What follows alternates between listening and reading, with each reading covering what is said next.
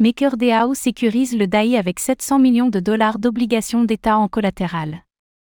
Avec ces 700 millions de dollars supplémentaires sous forme d'obligations d'État, MakerDAO améliorera la diversification de sa trésorerie.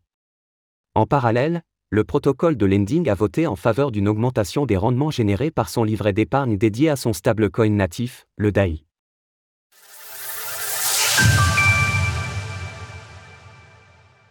MakerDAO augmente de plus 140% sa collatéralisation en obligations d'État. Le protocole de finance décentralisée, DeFi, MakerDAO, notamment célèbre pour son stablecoin décentralisé, DAI, a fait l'acquisition de 700 millions de dollars d'obligations américaines. Cette opération a été menée pour diversifier ses réserves et garantir la stabilité de ses poules de liquidités. Avant de réaliser tout changement sur le protocole, les équipes derrière l'application décentralisée, Diape, ont fait appel à leur communauté. En mars dernier, les membres de la gouvernance ont voté en faveur d'une augmentation du plafond de la dette de 750 millions de dollars. Ce n'est pas la première fois que MakerDAO se procure des obligations d'État. En 2022, le protocole de lending avait réalisé un premier achat d'obligations pour 500 millions de dollars. Aujourd'hui, la somme totale qu'il détient dépasse les 1,2 milliards de dollars. Pour arriver à ses fins, MakerDAO a été accompagné par Monetalis. Selon Alan Pedersen, PDG de la firme, cette manœuvre devrait améliorer la santé financière du protocole en lui générant une nouvelle source de revenus. Compte tenu du succès du déploiement initial et du marché obligataire robuste d'aujourd'hui, cette augmentation de l'exposition aux actifs réels de Maker est une solution solide, fiable et flexible qui générera plus de revenus pour le protocole. Avec ses bons du trésor, le protocole DeFi s'assure une rente constante pour améliorer ses services financiers.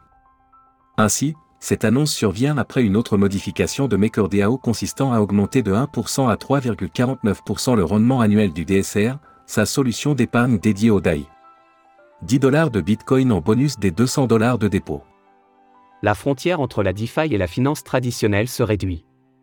Alors que la finance décentralisée restait un secteur de niche dans le milieu des crypto-monnaies, sa popularisation a explosé en 2021. Les sommes déposées sur les différents protocoles ont grimpé en flèche durant le précédent marché haussier, jusqu'à atteindre une valeur totale bloquée, TVL, touchant du doigt les 160 milliards de dollars. Si cette hausse a été possible, c'est en partie grâce aux acteurs de la finance traditionnelle. Malgré les discours pessimistes des dirigeants de certaines banques, tous s'intéressent au Web3 pour faire innover leur gamme de services à leurs clients.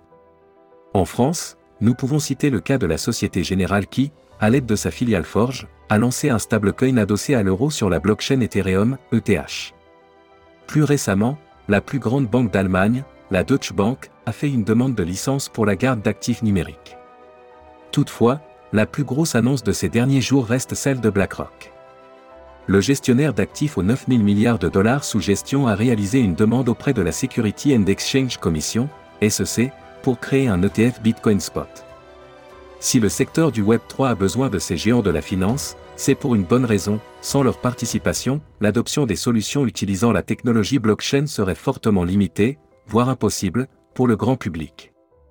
Retrouvez toutes les actualités crypto sur le site cryptost.fr.